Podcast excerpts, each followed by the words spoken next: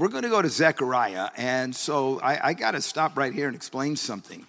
I uh, was very, very excited about what I was going to preach on this morning uh, for conference. I was uh, very, you know, excited. I was uh, preparing, and uh, I talked to Pastor Greg uh, Mitchell on Friday. We were talking, and he was asking me about how things are going and i told him i, I said i feel a little bit like uh, uh, you and pastor mitchell because i have both sermons done sunday morning monday night and you know that's not that it's not normally work like that, but Pastor Mitchell would always tell me, "Oh, I, I've already got, you know, like a month before conference, I already have my sermon." Pastor Gray, hey, I'm already ready.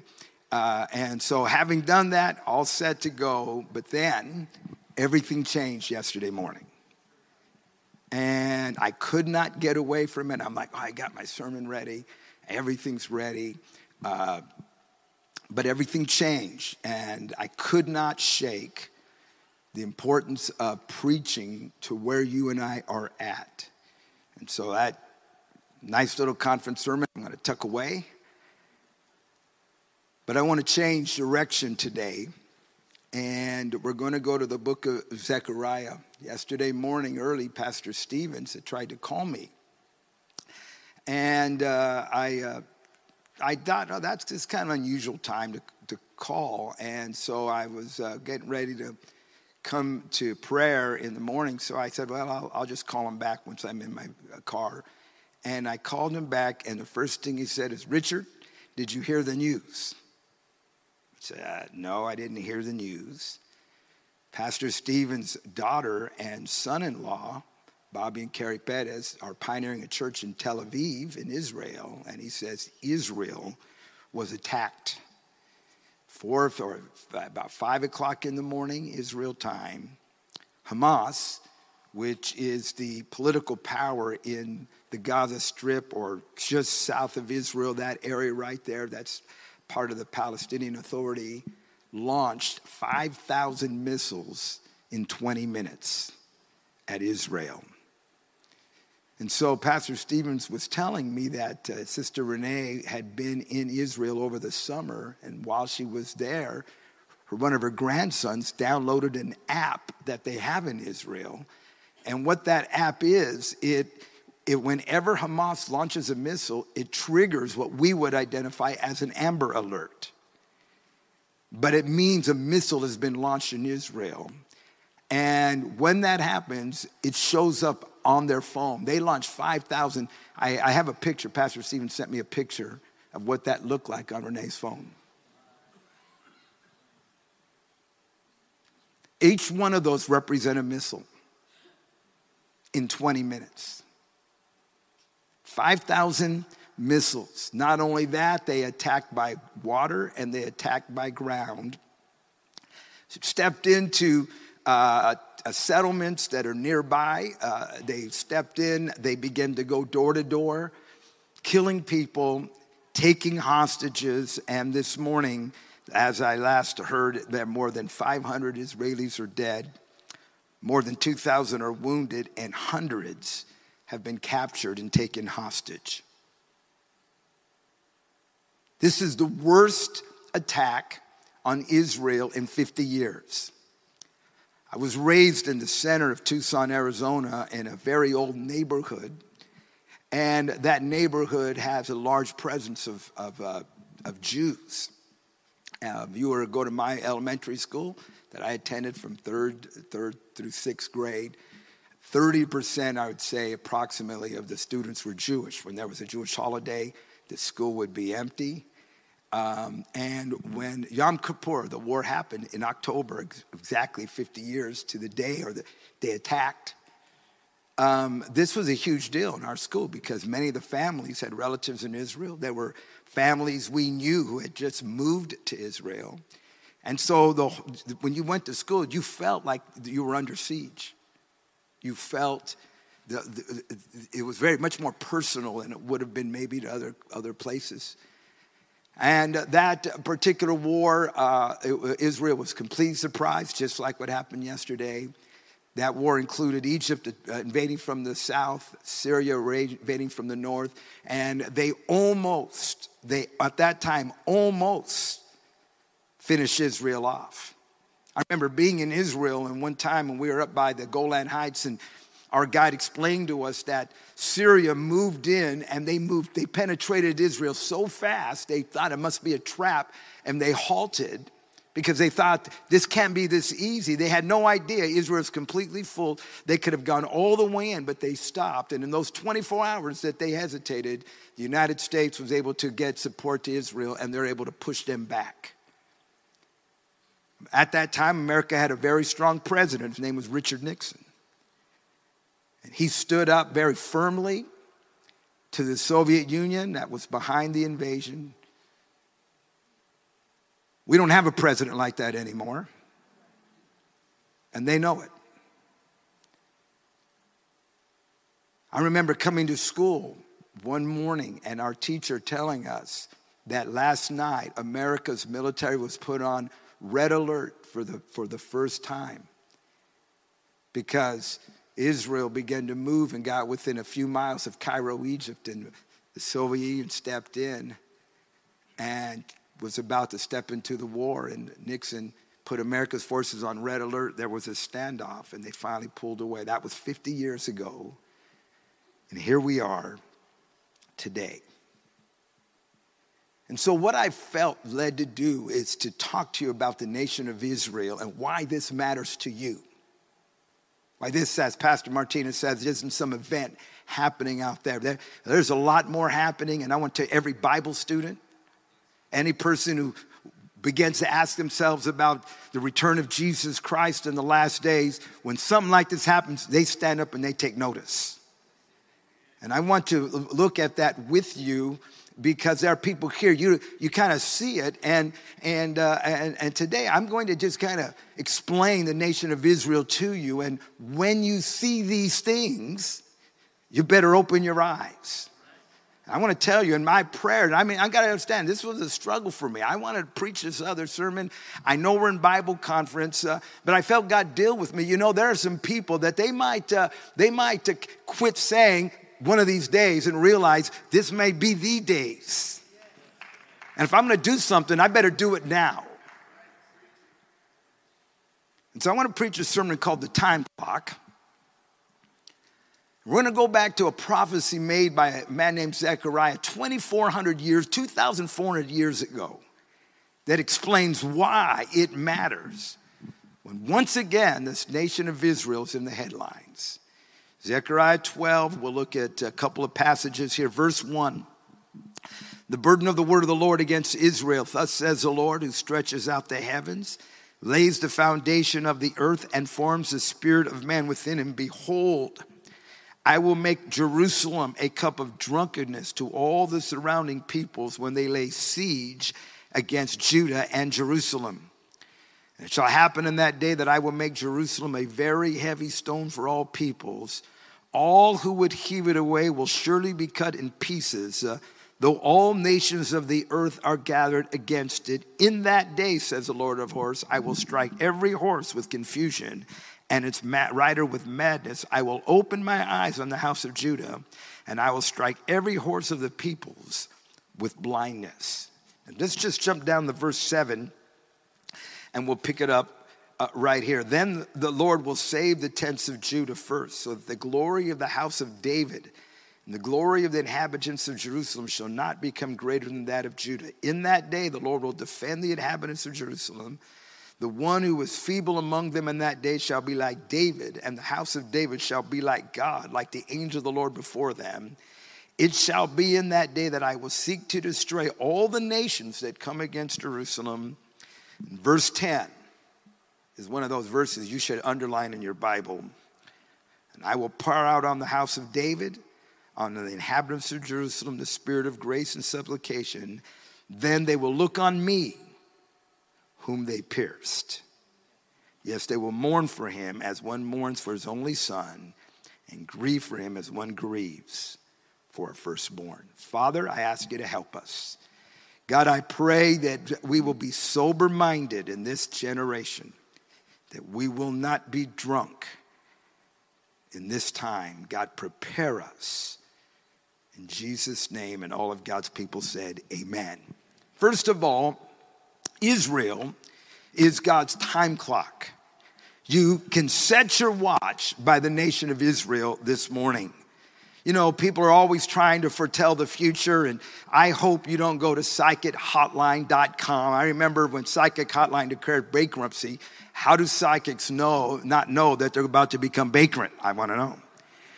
But I want to tell you that if you want to understand it, uh, if you want to figure out the future, just pay attention to the nation of Israel. It is God's time clock. Here we have uh, the words of this prophet uh, 2,400 years ago, and he makes a prediction about the last days.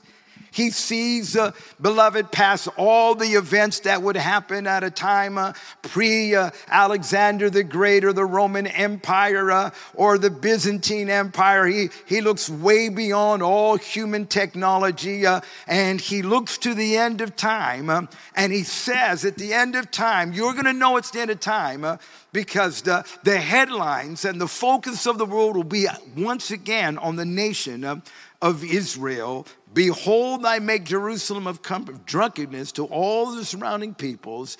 They will lay siege against Judah and Jerusalem. And it shall happen in that day that I will make Jerusalem a very heavy stone for all peoples. All who would heave it away will surely be cut in pieces, uh, though all nations of the earth are gathered against it. Here, a man can write that from an obscure little village uh, in the middle of a desert uh, 2,400 years ago, and we stand here today um, with all that we have and all that we know. And once again, uh, here's Jerusalem and Israel at the forefront of the world. Once again, it is the headlines, uh, just as Zechariah predicted. Let me remind you this morning a little bit about the nation of Israel so you'd appreciate it. First of all, it's important to know that it's a tiny nation. It's a small nation. The geography of Israel would be the distance from San Antonio to McAllen, around 230 miles. The width of the nation of Israel is the distance from San Antonio to Kerrville. That's how small it is. I've been there a couple of times. Get on the bus. You can move around it extremely quickly. It's almost, you're almost surprised how close things are. When you look at this, um, it is a tiny nation, um, and yet God decided that when He was going to reveal Himself to His creation, that he was going to choose the nation of Israel, beginning with Abraham and Sarah and their descendants. Uh, if you know the Bible, you know that God separates Abraham uh, from chapter 11 of Genesis, uh, and the focus is on Israel. Uh, because if you want to understand who the God of the Bible is, all you do is look at his dealings with Israel. He raises them up. He blesses them. Uh, he provides for them. He gives them land. Uh, he, re- he when, when they wander from that land, he returns them. Parts the Red Sea, humbles the most powerful nation in the world, uh, and they're delivered. Uh, and they finally make it into this promised land. And, and God blesses them and helps them and gives them favor. And they have a law. They have a tabernacle. They have his presence. They have uh, prophets. They have all the blessing of God, and yet the nation of Israel backslides. They turn away from the God that blessed them and helped them. They began to worship the idols of the people that were around them. Finally, it comes to a point where God says, Enough's enough. You have violated me long enough. He had told them his words in the book of Deuteronomy I am going to put you in a land uh, and I'm going to displace the people of that land. He said, because their sins, uh, his words, I'm going to vomit them out of the land. And then he says to Israel, if you do what they do, I'll vomit you out of the land too. And you can read the book of Jeremiah when Israel, so steeped in idolatry, is finally uh, come to that point where the prophet, the weeping prophet, is saying it's going to come down. Judgment's coming. There's an enemy coming from the north, Babylon. They're moving down, they're destroying everything in front of them. It won't be long before they're here. You better repent. We better repent of our sin, or it's going to happen. The problem was that contemporaries of Jeremiah who called themselves prophets were saying, No, no, no, that won't happen. God loves you. God's going to help you. He's going to come and fight for us. We're going to turn back the enemy. No, no. And, and, and, so, you know, people would rather go to their church than go to Jeremiah's church and be told you better repent or you're going to be judged. Jeremiah got in trouble. He got arrested. He got put in a sewer. He was uh, uh, beaten. They took his prophecies and tore them up uh, because nobody wanted to hear what this man was saying, and that is that God will vomit you out of the land. And eventually, that's exactly what happened. The, the, the uh, Nebuchadnezzar and the Babylonians came, uh, and the Bible says they sacked Jerusalem.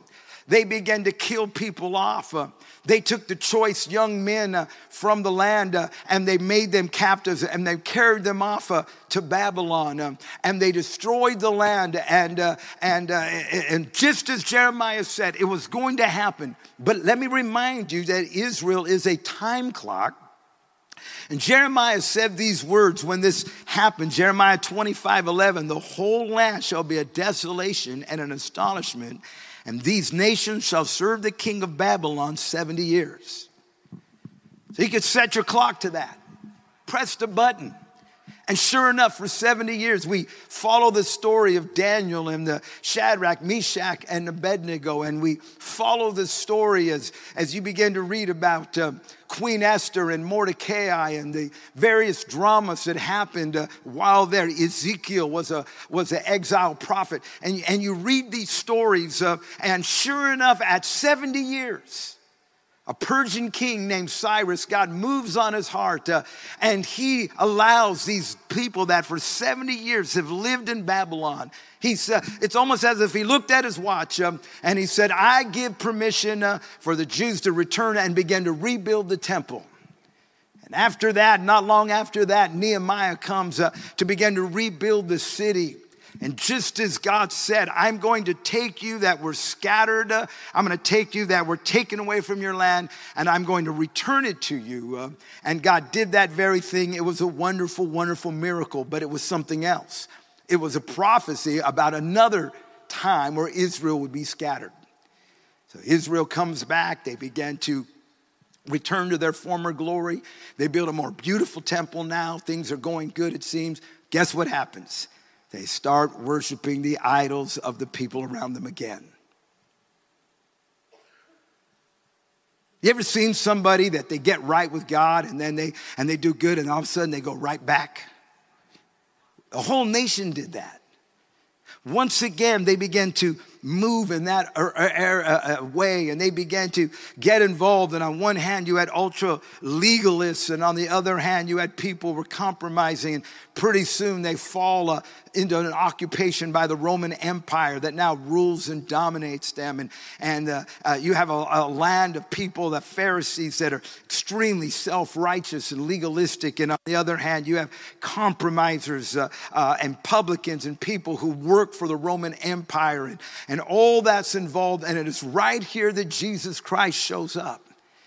And he begins to minister, and, and the, the people interpret Jesus' ministry as somehow he's another judge, like in the book of Judges. He's our Samson, he's our Gideon. He's going to lead us, and we're going to have a revolt, and we're going to overthrow the Roman oppressors. Uh, many believe this is what Judas was all about, and Judas's betrayal was when he realized that Jesus wasn't going to do that. That they, they have this idea, we're going to do this. And instead, uh, rather than lead a, a, a, a revolt, he dies on a cross. And he says, My kingdom's not of this world. You, you wanted a military revolt. I'm not going to do that. What I'm going to do is I'm going to die and I'm going to liberate you in an entirely different way if you want to be.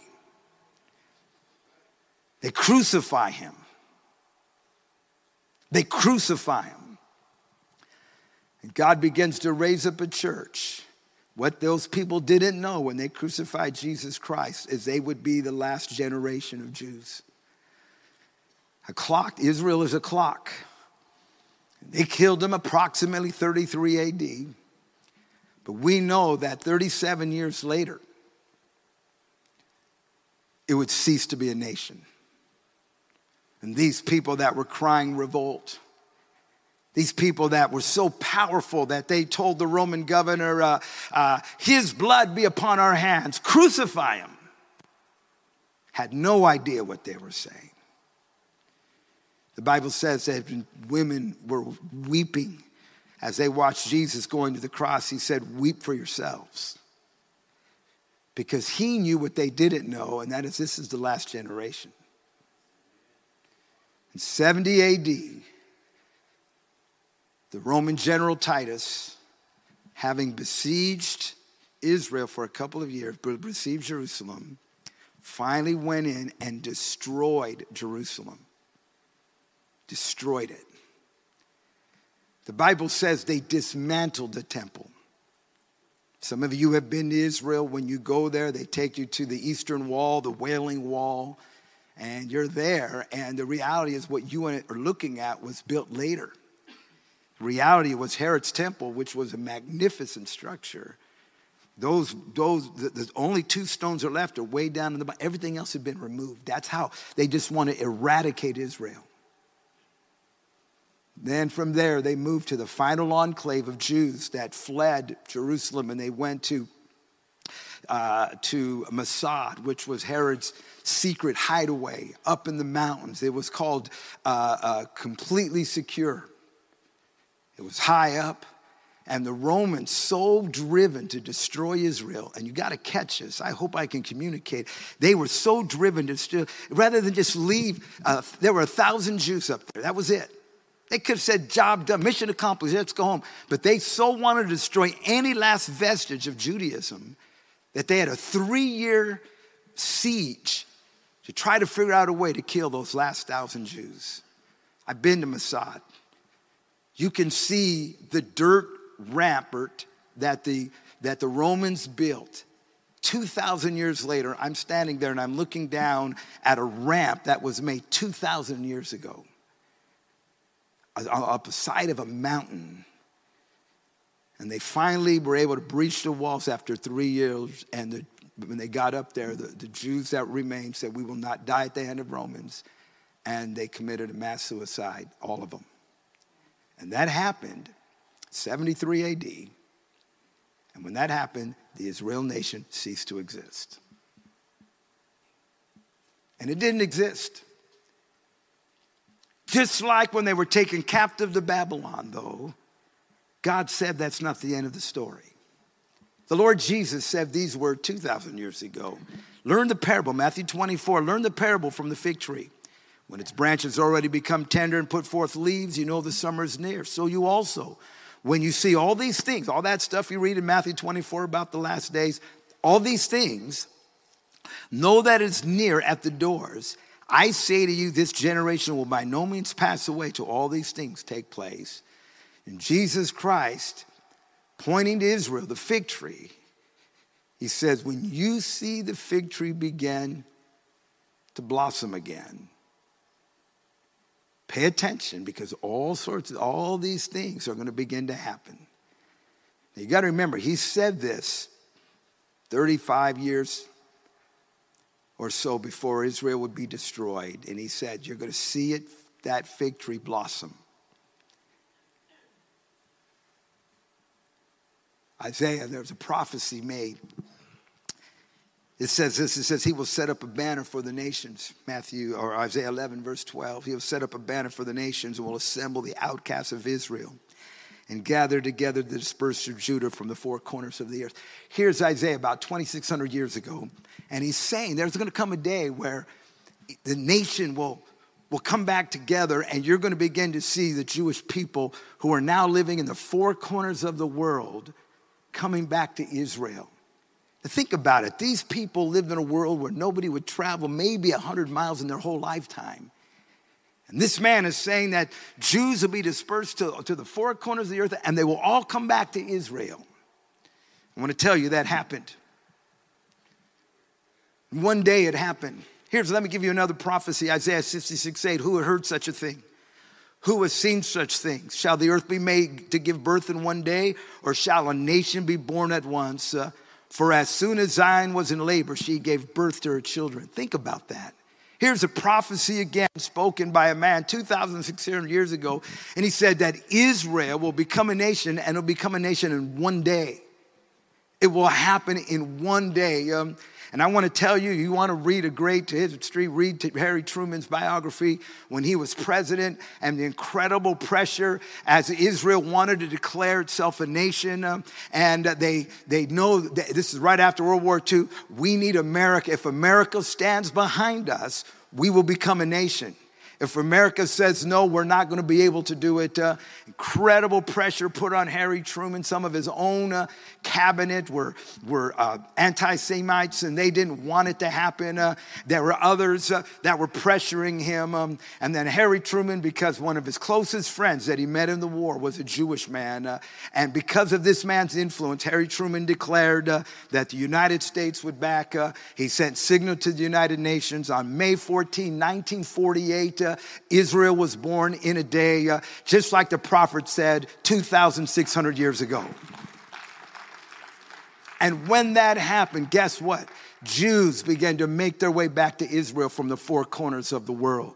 Some of them were down in Argentina. They were living in Australia. They were living in America. They were living all over the world. Uh, I'm telling you that you could set your watch by Israel this morning that this is why this matters.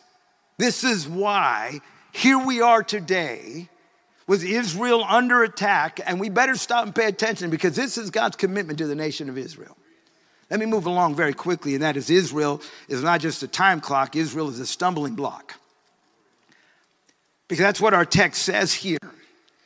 He says uh, very clearly in the Word of God uh, that I will make Jerusalem a heavy stone for all peoples that this is going to be a, a, a problem, that this is always going to be, a, uh, that the ancient prophecy is not just of Israel, but that Israel would be the center of the world's attention, uh, and that the real issue is that the world hates Jerusalem. I remember a few years ago when, when uh, Donald Trump was president, one, he, he did something that every president before him promised to do but never did because they didn't want to deal with the political fallout. He made Jerusalem the location for the American embassy.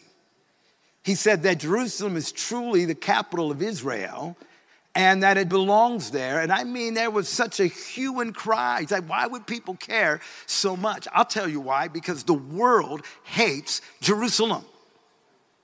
And here is this prophecy right here. Maybe you're in this building this morning, say, Pastor, I'm here. I don't believe a thing you're saying. I don't even believe the Bible. Well, then you ask yourself how a man 2,600 years ago could, could say this is going to be what happens in the future. You explain to me how that's so. You remember God told Abraham about his descendants I'll bless them that bless you, and I will curse them that curse you. Why is it that Israel elicits that kind of response? Why is it this morning that it's blessing or cursing? That there's such a polarization about the nation of Israel? And that is what you and I have to consider this morning.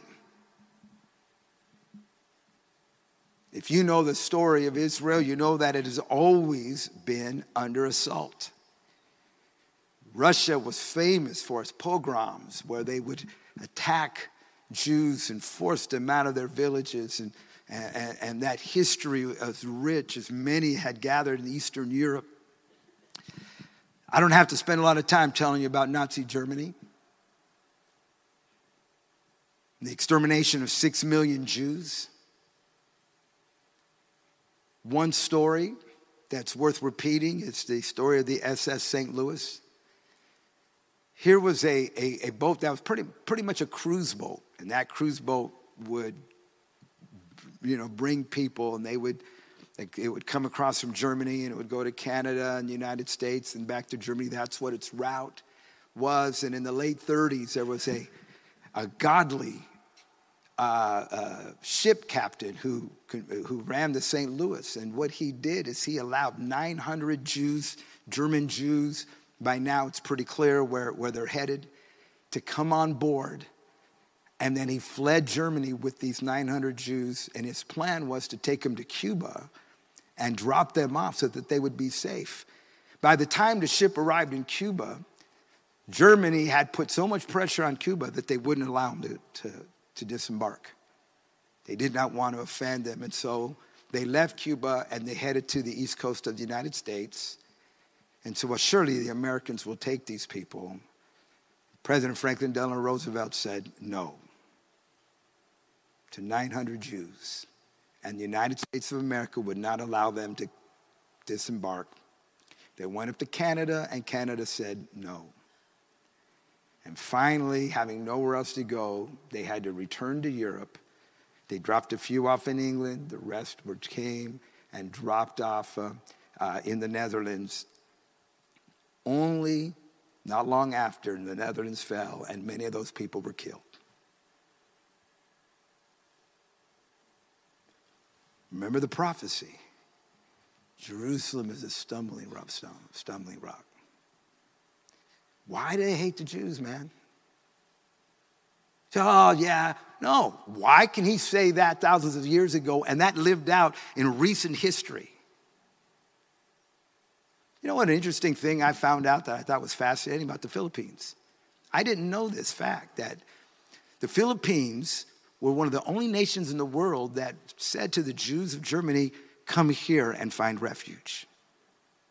And they actually Jews made their way to the Philippines before it fell to Japan, but they brought these people in. And you know what? The Jewish people have never forgotten that. And to this day, a Filipino is permitted to migrate to Israel because they're one of the few nations in the world at that time that said, You're welcome here. And here's the interesting thing we have a pastor in our fellowship, a Filipino pastor and his family, pioneering in Israel today because of that permission that's there. And you need to pray for them because they're, they're, they're pioneering a church right near the border of where this all happened. And I, I don't know actually how they're doing.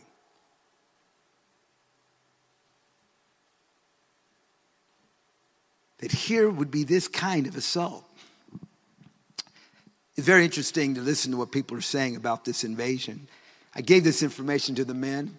Let's see if they can stay up with me. Iran, this is what Iran said. This is, this is today. We will stand by the Palestinian fighters until the liberation of Palestine and Jerusalem.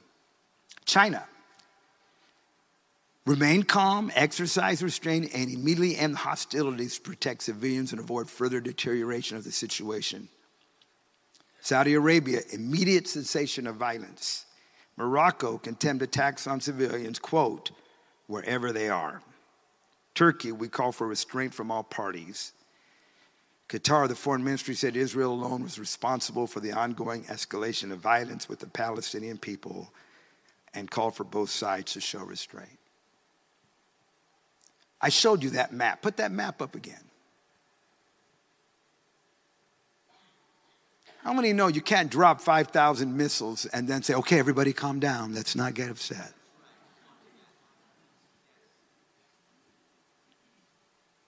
What does that mean when they drop like that and then say, well, okay, you know, don't do anything, you know, we urge restraint? In other words, it's okay that they drop 5,000 missiles on it. Why did people hate Israel? That's the question that you have to ask yourself. Why Israel? again and again and again. Now, I was very interested. I, I don't have it in front of me, but uh, I, I, I teach on this stuff. A quote I read about Japan that like 98% of Japanese have never met a single Jew, and yet there's a tremendous anti Semitic movement in, in Japan. Why? Let me close.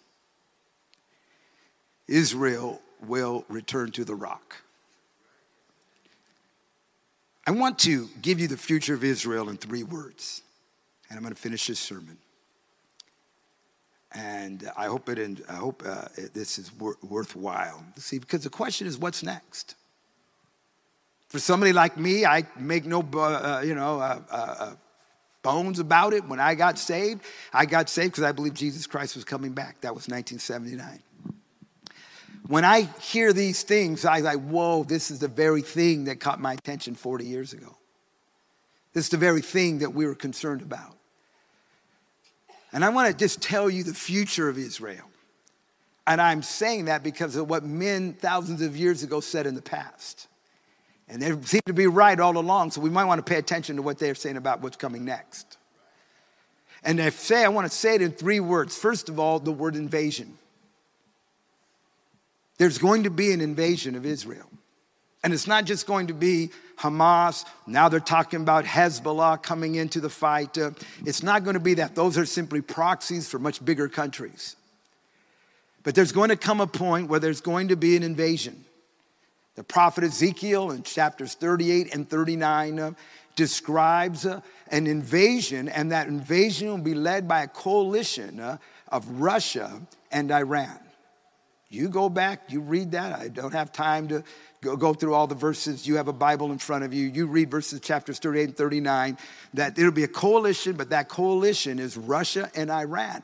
If you've listened to the news in the last 24 hours, virtually every analyst will say that uh, Hamas would not have done that without Iran's permission. They would not have done that uh, without Iran's permission. Just a couple of weeks ago, the United States foolishly, foolishly released $6 billion to Iran. Uh, and uh, here we are two weeks later, uh, and now Hamas feels confident to be able to launch on a scale that was unimaginable. But there's going to be an invasion. I don't know when that's going to happen, but it's going to happen where Russia and Iran, which not right now in this world, in the present geopolitical situation that we live in, are, uh, along with China, the great hostile, hostile nations to America and they're going to move against Israel. That invasion will happen. We are told in this prophecy that God will get involved and he will defend Israel. That God will step in and he will not allow uh, this nation to be destroyed and he will preserve uh, this nation. That invasion, friend, uh, is imminent. There's nothing else left to happen in the Bible for that to happen. Israel is a nation, Russia and Iran obviously are uh, operating uh, in unison uh, this morning. That could, I don't know if that's going to happen now, but it's going to happen. And if to understand Israel, understand there's going to be an invasion, and God will spare the nation of Israel, which leads to the second word, and that's the word deception. Because somehow, out of this war and this battle, Israel, deeply wanting peace, is going to finally sign a peace treaty establishing peace in the Middle East.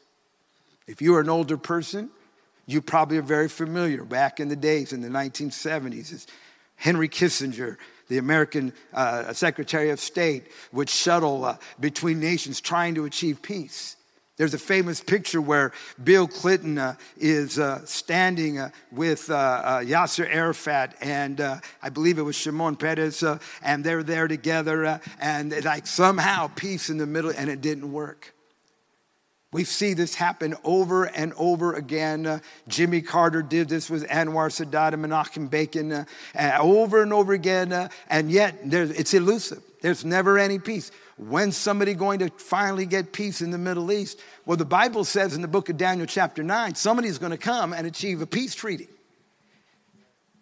And when that happens, Israel is going to be deceived into thinking this man is a great man. He will be a man that is much admired and loved. He will be a very popular, charismatic leader, and Israel will, will view this man as a savior of their nation.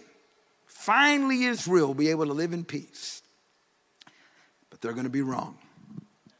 For three years, this man is going to consolidate power in the world. And then he is going to reveal himself for who he really is a monster worse than Adolf Hitler. That all Adolf Hitler was was a precursor, the appetizer for what was going to come. And this man is going to defile the temple, and he is going to destroy the nation of Israel. Most of you are familiar with the term the Antichrist, that this is who will be. That the people who crucified Christ are going to embrace as a savior the one who is called the Antichrist or the opposite of Christ. And then he will do everything he can to destroy Israel. One last final effort. Let me read you what the Lord Jesus says about this in Matthew 24. He says, Let him who uh, is on the housetop not go down to take anything out of his house. Let him who is in the field not go back to get his clothes. But woe to those who are pregnant and to those that are nursing babies in those days. Pray your flight may not be in winter or on the Sabbath, for then there will be great tribulation, such has not been seen since the beginning of the world in this time, no, nor ever shall be. And unless those days were shortened, no flesh will be saved. But for the elect's sake, those days will be shortened. Those are the words of Jesus Christ 2,000 years ago. He says, when this man turns, Israel will realize that they have been deceived. Which leads us to our third word, and that's the word redemption. Because this is where we pick up the story in Zechariah. The world is gathered. We are finally going to finish these people off. This thing is finally going to happen. And right here, the Jews begin to cry out to God. They have nothing else. They have been deceived. They've been lied to. They've been persecuted. And they're going to begin to cry out to God in a, in a national repentance. You know, this morning, the best thing to do when you realize that you've been deceived is to repent. Don't let your pride say, well, I'm not, repent. Because the Bible says they begin to repent. And the most amazing thing about God is God always responds where people have genuine repentance. That's true for you as an individual, and it is true collectively for a nation. Verse 10. And he says, I will pour on the house of David and on the inhabitants of Jerusalem the spirit of grace and supplication. Then they will look on me, whom they pierced. And yes, they mourn for him as one who mourns for his only son, and grieve for him as one who grieves for his firstborn. Put it back to the first part of that. They're going to look on the one whom they've pierced. When they cry out to God, the Bible says that Jesus Christ is going to be the one that comes. And when he comes, they're going to realize that the Lord has scars. That the one that was crucified 2,000 years ago and many, many have denied for 2,000 years is the one that's going to come and save them.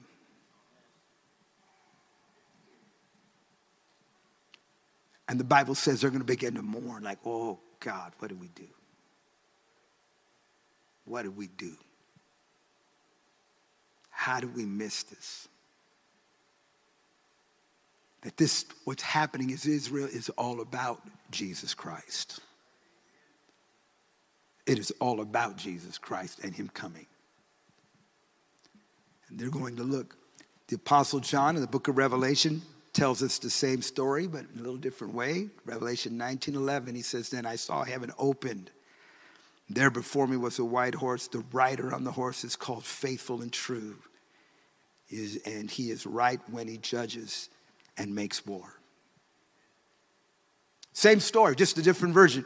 In Zechariah, they're crying out, and he comes, and they're going to realize it's Jesus. And they're going to mourn. They're going to mourn that the, this was the firstborn, this was the only begotten. John looking at it from another angle as the armies of the world are shaking their fists at God. And once again, the heavens open and here he comes. Uh, and he says, I see him faithful and true. Behind him will be an army of saints who seven years previous had been raptured, who are going to return with him. And then in the end, Israel will cry out to him. And their answer is going to be Jesus Christ. Jesus said this, in Luke 21 28. He said, You know, when you're, when you're paying attention to the news and you wake up in the morning, and you find out that Israel's been is under attack. You know what Jesus said you ought to do? He said, Look up, for your redemption draws near. You know what that means? It means wake up. You know what I told the people in prayer meeting yesterday morning? I said to them, Do you know what the headline was on 9 11, 2001? Michael Jordan returns to the NBA. And then 9 11 happened, and we said, Who cares? See, everybody woke up yesterday thinking, oh, wow, big football game, you know, what's happening in politics. Oh, finally the weather's changed. Jesus says, when you see these things, you better look up. You better take your eye off what's happening here, and you better look up. And if you're here this morning, we're into a Bible conference. It's like, well, Pastor, one of these days, and I know the Lord's called me, but I, you and I better think about what God wants us to do.